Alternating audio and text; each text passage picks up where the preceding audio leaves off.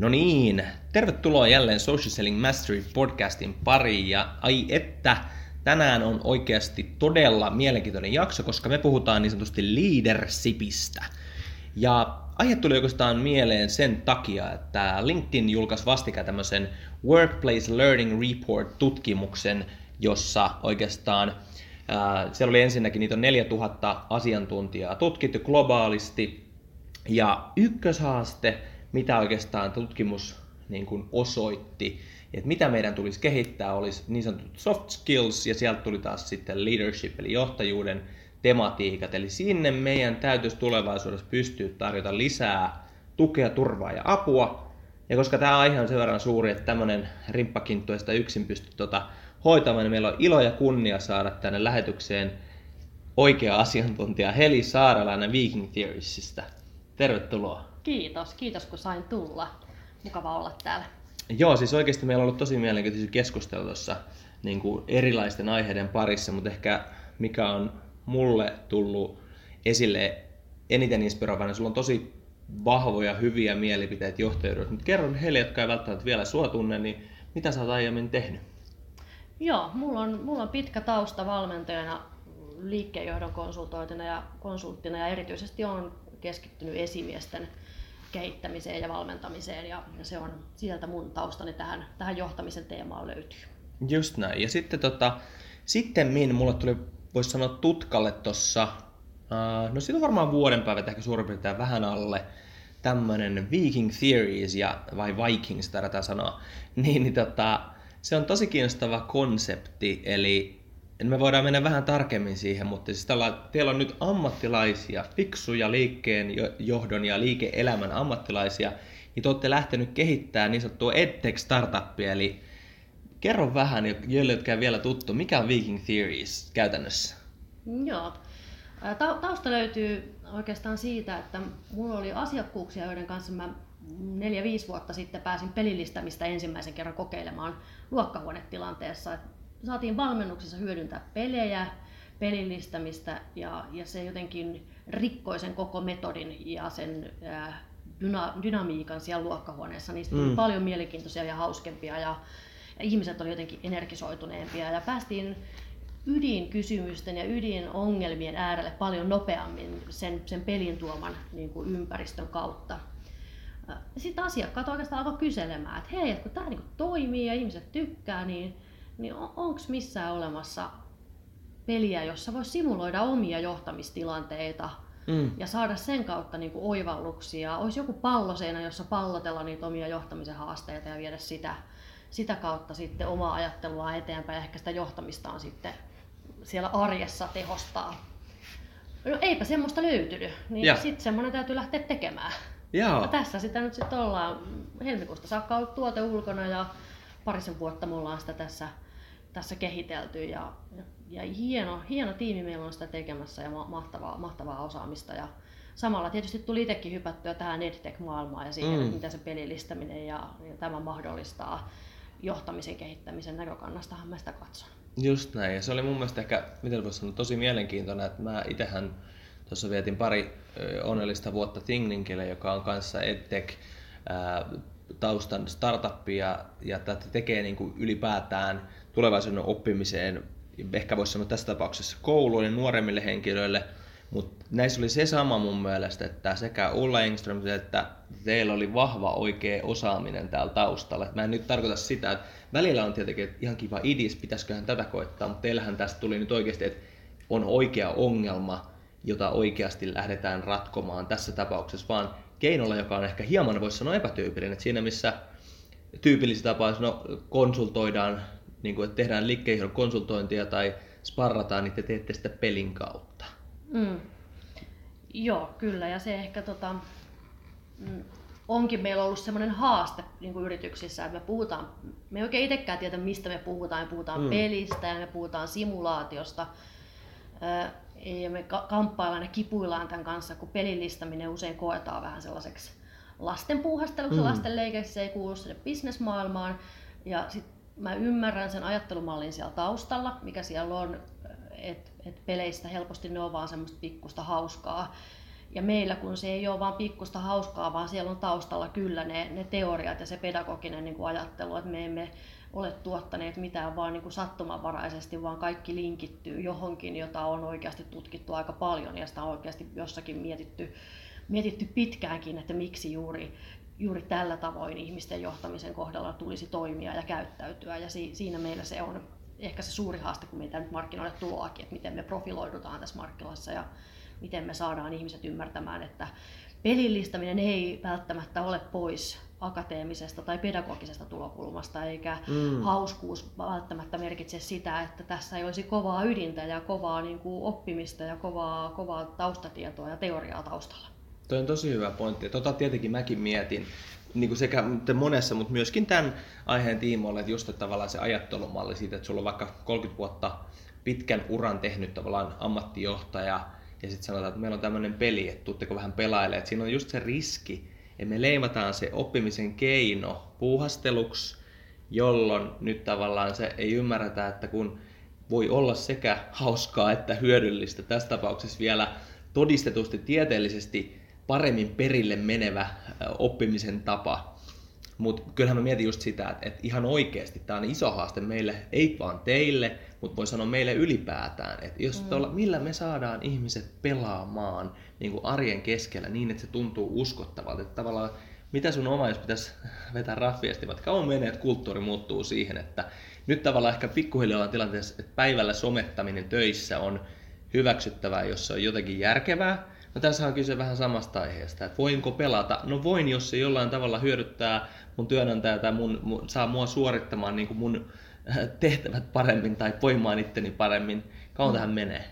Joo, mielenkiintoinen kysymys, kun mä tämmöinen 10 000 tuntia monelle kuulijallekin Mm. Tämä luku voi heti niin kuin resonoida niin, että löytyy tutkimuksia, että kun olet 10 000 tuntia tehnyt jotakin, niin sit saat ikään kuin voisit olla mestari siinä jutussa. No meillä Tällä hetkellä tutkimukset näyttää, että 21-vuotiaaseen ikävuoteen mennessä niin nuorisosta niin ne on sen 10 000 tuntia pelannut, niin. mutta ne on 5 000 tuntia vaan lukenut. Et käytännössä meillä on tullut työelämään jo sukupolvi, joka on pelaamisen mestari. Niille pelaaminen on luontevampaa kuin kirjojen lukeminen.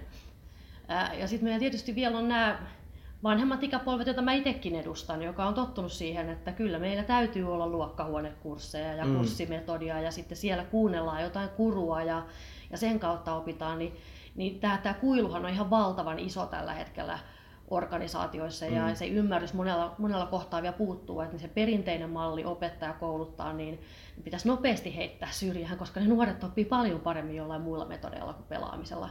Mm. Ne siis oppivat paljon paremmin sillä pelaamisen kautta. Kyllä. Ja kyllä meillä on kiire, mm. että yritysmaailmassa myöskin havahduttaisiin siihen, että, että pelaaminen toimii ja siitä päästäisiin niistä peloista eroon. Tuo on todella hyvällä, tärkeä tärkeä pointtihan monestakin suunnasta. Ensinnäkin tässä, jos missään, aiheessa voitaisiin ottaa niin sanotusti oppia nuoremmiltamme, miten he oppii, miten nopeasti he kehittyy. Siis nykypäivän parikymppinen, herra jestas, nähdään pyörittelee slasheja ja tekee mitä lienee, jos tarjotaan semmoinen niin alusta. Toinen pointti, jota itse asiassa käsiteltiin tuossa hetki sitten podcastissa myös, meillä oli tota, Salmisen Lasse suomalaiset esports-joukkueesta kertoi mielenkiintoisen tilanne, että vaikka Amerikassa ajankäyttö, ykkönen Netflix, kakkonen Twitch, joka on niinku pelaamiselle, että se aivan nimenomaan toi ajankäyttö tähän. Niin mä mietin kanssa sen aina, että jos se on, niinku, se on ihan oikeasti tosi monelle luontainen tapa tehdä oikeastaan mitä tahansa, että jotain tehdään pelin kautta. Sitten kun mennään niin sanotusti oikeisiin töihin tai oikeaan työelämään, niin sitten tavallaan vähän kyllä loppuu et mä muistan myöskin omassa tuttavapiirissä, se ei koske niin edes mobiilipelejä, vaan ylipäätään, että jotkut jossain kickoffeissa, tiedätkö, koetaan harjoitteita, että no niin, ota se punainen leiko, vaan keltainen leiko, niin osahan silleen, että voi hemputtia, että mitä peuhaamista tämä nyt on. Et mm. Nyt pitäisi oikeasti tehdä tärkeitä juttuja, te vaan leikitte leikoilla. Mm. Niin tämähän on tavallaan se haaste, että meidän pitää ihan oikeasti ymmärtää, että se, ei, se on vaan tehokkaampi nykyajan tapa, jota koko muu ympäröivä maailma tukee, ettei johtamisestakaan tai tavallaan ihmisten kehittymistä tule irrallista. Niin, ja tai toisaalta sitten toisinpäin, että kyllä mä tämän niin kuin Lego-palikka-metaforan tunnistan hirveänkin hyvin, että nyt leikitään niin kuin Legoalla ja tässä niin näennäisesti pelaillaan. Silloin ei olla oikein vielä syvällisesti oltu kiinni siinä, että, että kun pelaamisen kautta on tutkittu, että ihmisten niin kuin sosiaalisten verkostojen rakentaminen on luontevampaa, kun sä rupeat kilvottelemaan, sulla on positiivinen tavoite, haaste saman tien mm. siinä pelissä, sä ryhdyt kilvottelemaan, tavoittelemaan, löytää ratkaisua siihen ongelmaan, niin sulla on luontaisempi tapa niin kuin saada semmoinen niin kuin sosiaalinen yhtymäpinta ja löytää, niin kuin, että mietitään tätä yhdessä ja pohditaan tätä pulmaa yhdessä. No nyt me ollaan yritysmaailmassa oltu vähän sillä niin kuin, että tehdään tätä niin kuin sori, että mä nyt sanon tätä, mm. niin kukkahattu-tyyppisesti, että joku on vähän niin kuin keksinyt, että tämmöinen tulokulma voisi olla kiva. Mm. Ja kyllä mä sillä suhtaudun vakavasti siihen, mitä mekin tehdään, että, että me emme voi tehdä vaan kivaa peliä, vaan meidän pelissä täytyy oikeasti olla joku niin kuin, että ihmiset voi sanoa, että tämä auttaa, tämä on hyödyllistä, tässä on, tässä on oikeasti kovat asiat taustalla. Et, et, et, niin kuin pelin kehittäjilläkin on niin kuin iso vastuu siitä, että me tuodaan, tuodaan markkinoille sellaisia Totta. ratkaisuja, jotka ei ole vaan, että leekopalikoilla vähän, vähän kivaa tuommoiseen virkistyspäivään. Kyllä, sä oot kyllä sä oot tossa enemmänkin oikeasti äärimmäisen hyvä korostus. Siitä oikeastaan piti kysyä seuraavaksi, kun Mä luin sun blogi, se oli todella hyvä blogi, tavalla tutustui ajat niin kuin, tarkemmin, mitä kaikkea niin kuin mitä tuolla on taustalla. Ja siellä mainittiin, eli se löytyy itse asiassa sivulta uh, vikingtheories.com ja sieltä What you think you do for work. Niin te, sä mainitsit siitä kirjoituksessa, että olette hyödyntäneet tavallaan sitä Levitsin Diamondia, uh, sen perusperiaatetta, että yritys on niin kuin, oikeastaan yritys koostuu ihmisestä, teknologiasta, kulttuurista.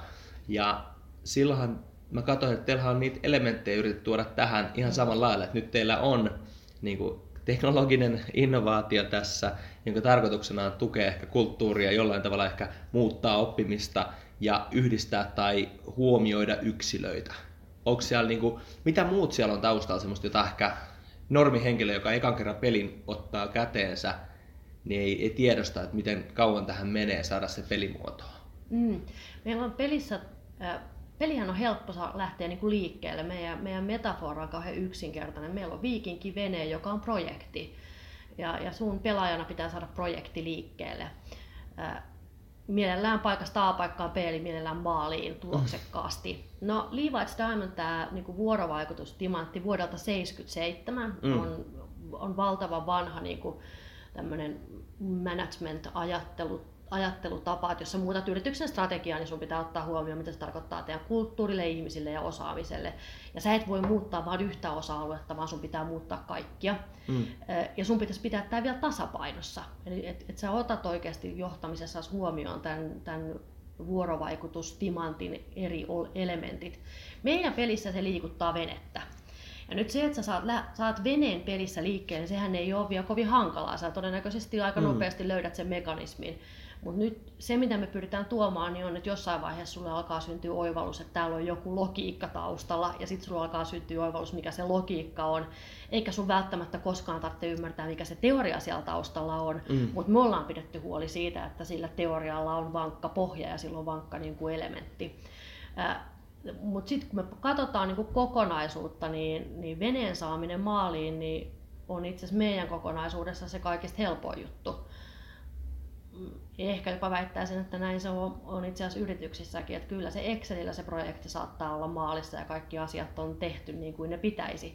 Mutta kysymys on, että onko sulla yhtään ihmistä siellä veneessä. niin, tai millä fiiliksen ne on siinä. niin, niin. Juuri ja, ja, ja siinä me tullaan sitten tähän niin kuin mun mielestä vielä merkityksellisempää asiaa, jota sä tuossa mainitsit, niin kuin yksilölliset mm. ihmiset, yksilöiden johtaminen, joka, joka on itse asiassa se vaikeampi asia siinä johtamisessa. Että miten mä saan ne ihmiset sinne veneeseen, miten mä saan ne ihmiset hyvälle tuulelle, miten mä rakentaisin tästä joukkueen. Mm.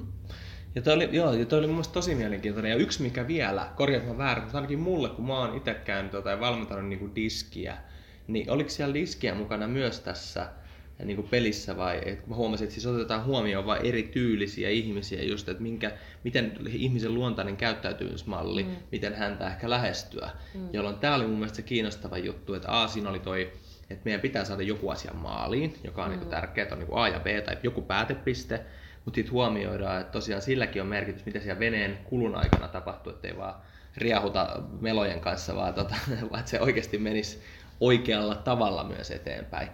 Niin miksi disk? Onko sulla tai teillä joku juttu? Miten te päädyit ottaa huomioon myös, niin kuin voisi sanoa, yksilöllisen käyttäytymisen teoreeman? Mm, no lähtökohtaisesti siis me ei välttämättä nyt ole juuri disk, vaan mm. persoonallisuusprofiilit ylipäätänsä. No kyllä, jos me katsotaan johtamista, niin eihän se tänä päivänä enää ole sellaista, että sä voit vain yhdellä metodilla viedä, viedä asioita läpi. Ja, ja jos sä rupeat sitten oikein sitä purkaa auki, että no mitä se sitten tarkoittaa, jos se ei voi yhdellä metodilla johtaa, ää, niin, niin sitten me tullaan nopeasti siihen, että niin sun pitäisi ymmärtää näitä erilaisia persoonallisuuksia, miten, miten sä luot motivaatiota erilaisten yksi, yks, yksilöiden välillä, mikä niitä siis motivoi, miten sä rakennat luottamusta erilaisten ihmisten kanssa, sekin voi olla tosi erilaista. Mulle on suurin luottamuksen elementti, kun puhutaan suoraan, mm. joka sitten taas jollekin siinä vieressä olevalle voi kuulostaa ihan kauhean karskilta, mm. jolle taas suurin luottamuksen rakentamisen elementti on, että hyväksytään ihmisen sellaisena kuin ne on ja ollaan mm. siltä tavalla niin pehmeämpiä. Niin, niin siitä syystä me sitten päädyttiin siihen, että meillä täytyy olla täällä mukana nämä persoonallisuustyypit. Ja kyllä aika nopeasti, kun ihminen on vähänkin perillä, niin kuin sä oot mm. perillä diskistä, niin se alkaa hiffaamaan, että hei, tämähän on siellä taustalla. Että tämän, tämän avulla mä itse asiassa navigoin tässä pelissä paljon paremmin kuin, kuin ilman sitä. Joo, toi oli tosi mielenkiintoinen ja koski myös toista, joka tota, uh, on ollut tosi mielenkiintoinen nähdä ja mä toivoisin. Eli, eli just tämä yksilöllinen johtajuus tai voisi sanoa niin kuin erilaisten yksilöiden ymmärtäminen ja sit, sitä kautta uh, opin perille meno tulee mieleen tietenkin väistämättä tavallaan ehkä tämä nyt tämmöinen tematiikka leadership as a service tyyppinen ajattelumalli, jossa joka on tosi mielenkiintoinen monestakin mielestä tai monestakin kantilta, koska jos otetaan nyt vaikka esimerkkinä tämä Vincitin tuoma ehkä LAS-alusta, eli ideana olisi se, että hei, eh, meillä on erilaiset, tai meillä on ihmisiä, jotka on ensinnäkin erilaisia, ja sitten meillä on vaikka ihminen, jolla on eri tilanteissa tarve erilaiselle johtajuudelle jolloin me päästä siitä, että hei, joko sulla on hyvä johtaja tai huono johtaja, siihen, että minkälaista johtajuutta, johtamistaitoja tai ylipäätään sparrausta, coachausta, valmentamista mä tarvisin just nyt. Niin tämä onkin ollut mielenkiintoinen, ihan kun mä oon käynyt juttelemaan tuolla yrityksissä, niin osa on silleen, että, että voiko tämä niinku semmoista, että sä yhtäkkiä ihmiset rupeaa vaatimaan, niinku, että tänään mulla tällaista ja tällaista, ja tietenkin ne, ketkä on vähän tätä vastaan, on monesti ne, jotka on ammattijohtajia ja ollut tietyssä asemassa. Mutta miten sun tai teidän niin kuin, näkökulma tähän yksilölliseen johtajuuteen? Niin, mun mielestä jo, mulle tulee nyt elävästi mieleen tämmöinen esimiesparraus, jossa mä teetätin tälle nuorelle johtajalle diskprofiilin ja, ja sitten hän sai sen ja, ja se sanoi, että tämä on ihan just sitä mitä mä oon. Hän, hän, hänellä oli S, hänellä oli vahvat kyky ottaa muut ihmiset huomioon. Hän, hän asetti muut ihmiset edelle omien tarpeittensa ja hän oli selkeästi pikkasen adapto, adaptoituvampi, eli ei ollut niin semmoinen dominantti, joka jyrää ja pistää liikkeelle kahdella vauhdilla, vaan pikkasen hitaammalla tempolla tekee. Ja hän sanoi, että tämä on just minä. Ja mä niin pelkäsin, että mä saan tämän, koska mä tiedän, että mun pitäisi olla toi niin kuin mun isä on. Dominantti, nopea, aikaansaava, tuloksekas ja sitten siinä kohtaa mä ajattelin, että apua, hän on nuori kaveri ja tämä maailma on muuttumassa ihan hirveätä vauhtia. Me ei tarvita enää näitä tämmöisiä jyräjohtajia ja meidän pitäisi päästä siitä stereotypiasta eroon jo mm. itsessään. Mm. Ja se, että meillä on niin syvälle juurtunut ajattelumalli siitä, että millainen se johtajan pitää olla. Että siinä oli kaveri, jolla oli kaikki kaikki vahvuudet rakentaa voittava tiimi. Siis luoda tiimi, jossa ihmiset pääsee kukoistamaan ilman, että hän on siellä kukkona tunkiolla. Ja sitten hän koki, että mä niin tiesin, että, että, että niin. mä niin epäonnistun tässä profiilitestissä, kun tämä on just niin kuin mä oon, kun mun pitäisi olla jotain muuta. Josta me tietysti lähettiin se hirveä matka siihen, että, mm. että no mitä, mitä, miten näistä vahvuuksista käsin sä oikeasti voit niin kuin johtaa ihmisiä. Ja, ja siinä mun mielestä tämä niin kuin yksilöllinen me tarvitaan sitä, kun ihmisiä ei voi johtaa samalla tavalla, meidän pitää oppia ymmärtää erilaisia ihmisiä, niin sitten meidän samalla pitäisi kyseenalaistaa, että minkälainen se johtajaprofiili on, ja sen johtajan pitäisi aidosti jaksaa tuntea itsensä, millainen hän on, ja sen kautta ymmärtää, että miten mä voin tätä joukkuetta parhaiten johtaa. Et, et siinä mielessä mä, mä tykkään tuosta, että meillä on nyt paljon tätä keskustelua mm. johtajuudesta, me, me niin kuin, laitetaan sitä johtajuutta uusiin rahameihin ja, ja tarkastellaan sitä uusista näkökulmista, koska sitä me nyt just tarvitaan. Niin on, ja siis mun mielestä ehkä just se fundamentaalinen kysymys tuossa, mikä sitten se johtaa, tai mihin se johtaa tuossa, on, on just se, että et voi, onko johtaminen taito, jota voi opetella vaiko ei. Eli tavallaan nyt kun, jos olet ollut johtaja, niin mm. niin tavallaan siellä tulee monet, tai saattaa tulla, mä haluan olla itse taas stereotypinen, mutta ne keskustelut, missä on, niin sanoo, että hei, kyllä se näin kuule on että joko sä oot tai sä et. Ja nyt se toinenhan nyt nimenomaan sanoo sitä, että voinko minä itse asiassa, onko tämä taito, jonka voi oppia? Voiko mm. tämä nimenomaan tämä henkilö, jolla ei ole sitä stereotypista mallia, niin oppia johtamaan? Mm. Niin mitä, mitä tavallaan sä mietit tuosta? No, no, meillä on, me ollaan uppouduttu syvälle tunneälyyn, tunnejohtamiseen, jota Colemani, Daniel Coleman on paljon tutkinut ja hänen siihen niin kuin ajattelumalliinsa. Ja, ja, ja, ja hän puhuu, että johtaminen on taito. Että johtamista voi oppia. Siinä on, siellä on muutamia semmoisia per, perustaitoja, jotka, joita sun pitää osata. Ensimmäinen on itsetuntemus, sitten on itsehillintä, sitten tulee motivointikyky, empatiakyky, sosiaalinen tietoisuus ja sosiaaliset taidot. Nämä on ne johtamisen perustaidot, joita sä voit harjoitella ja opetella ja näiden kautta sä, sä opit, opit johtajaksi. Ja, ja kun me niin nopeasti rankataan se johtaminen tämmöiseksi kyvyksi, että jotkut vaan on niin kyvykkäitä johtajia, mm jotkut on varmaan, niillä on sosiaalinen tietoisuus, siis kyky isojen joukkojen edessä, niin, niin saada sellainen niin kuin luottamus ja saada ymmärrys, mikä siellä, mitä siellä tapahtuu. Joillain on valtava hyvä kyky johtaa luontaisesti kahdenkeskisiä keskusteluja.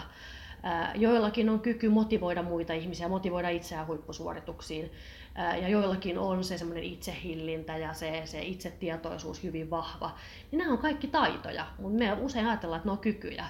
Ja, ja se, että me perinteisesti katsotaan johtamista, että tätä tehdään niin kahden päivän kursseilla, että käydään läpi näitä parhaimpia käytäntöjä ja oppeja, ja sitten ihmiset menisivät niin arkeen ja alkaisi johtaa, niin kyllä se eh, sieltä niin tulee aika vähän reppuun niitä oikeita asioita, kun taitoja pitäisi treenata.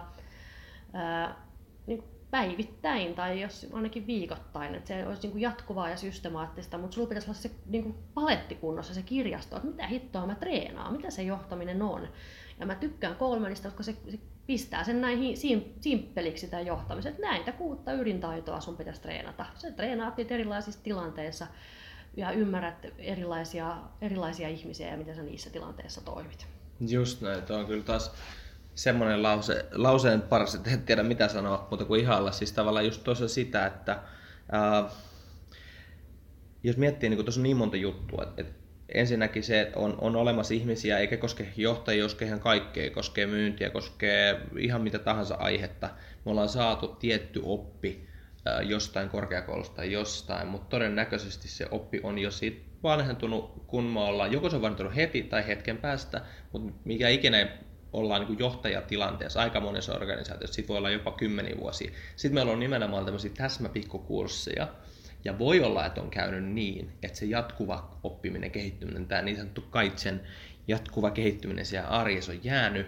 Ja eikä se välttämättä johdu myöskään siitä, että en, en haluaisi. Mm. Monet johtajat, mitä mä tapaan, että mä haluaisin lukea, niin mä haluaisin tehdä tätä. Mutta ehkä se ei vaan ole siinä luontaista siinä arjen keskellä. Niin mm. sitä mä just näen, että sen takia mä niin, niin luottavainen, että joko te breikkaatte tämän kanssa tai sitten joku muu, mutta siis tavallaan tulevaisuudessa – se arjessa helposti läsnä oleva ää, tapa saada niin kuin sitä, voisi sanoa, täsmäoppia itselle ja muille, niin se tulee olemaan niin kuin yksi iso, iso megatrendi. Ja sen takia mun mielestä tota, on todella mielenkiintoista. Mun mielestä me ollaan niin uuden äärellä tavallaan tässä, että, että me jotenkin tämän näkee, että tämä tulee muuttuu. Tämä on vähän vanhan kantaista niin kuin ehkä se tietyt mallit ainakin. Tämä tulee muuttuu, mutta kuka muuttaa, miten muuttaa ja milloin se breikki tapahtuu. Mm. No mä uskon, että no toivon tietysti, että me preikataan, se on niin itsestään selvää, mutta sitten jos me katsotaan niin sitä LinkedInin tutkimustakin siitä niin oppimisen ja, ja kehittämisen niin murroksesta, niin, niin sitten siellä on niin mielenkiintoinen, että, että työntekijöistä 50 pinnaa sanoo, että mä haluan oppia juuri silloin, kun mulla on tarve siihen oppimiseen. Mm. Eli siihen, että, että, että, että ihmiset ovat jo tunnistaneet, että että kun mä kipuilen jonkun asian kanssa, niin tässä ajassa, tässä maailmassa, niin mulla pitäisi olla mahdollisuus silloin saada siihen apua. Just näin. Ja niin kauan, niin silloin tilanteessa, kun meillä on ihmisiä, jotka tunnistaa tänne, että hitto viekö, miten niin mulle ei ole tähän niin kuin apuvälinettä tässä maailmassa, jos kaikki on niin kuin appina mm. ja sitä ja tätä, niin, niin tämä on niin kuin meille semmoinen loistava momentum, missä me uskotaan, että me päästään muuttaa sitä ja tuomaan sinne semmoista apua, että ihmiset niin kuin niin kuin sanoit, niin kyllä ihmiset niin kuin kokee, että mä haluaisin oppia, mä haluaisin viedä asioita eteenpäin, mutta tässä vaiheessa vaan ei ole ollut oikein semmoista täsmätyökalua, jossa sä voisit siihen siihen just siinä spesifis hetkessä niin ottaa jonkun paikan, missä sä pallottelet ja saat tulokulmia, näkemyksiä ja opit jotain ja oivallat, oivallat toivottavasti paljon, miten toimia käytännössä. Mahtavaa. Nyt minäkin haluan oppia lisää ja itse asiassa kehotan kaikkia kuuntelijoita, että käykää katsomassa oikeasti tuota Viking Theories, Viking Theories äh, ja äh, siellä on mobiiliaplikaatiota ladattavissa ja vähän voi tutustua sivustojen kautta vilpitön ja sydämellinen kiitos ja tsemppipeukku Heli sulle, että pääset lähetykseen. Kiitos kun sain tulla. Loistavaa. Hei, tämä oli tässä tällä kertaa. Me jatketaan, seuratkaa Heli ja eri sommeissa ja me jatketaan taas ensi viikolla. Se on moro.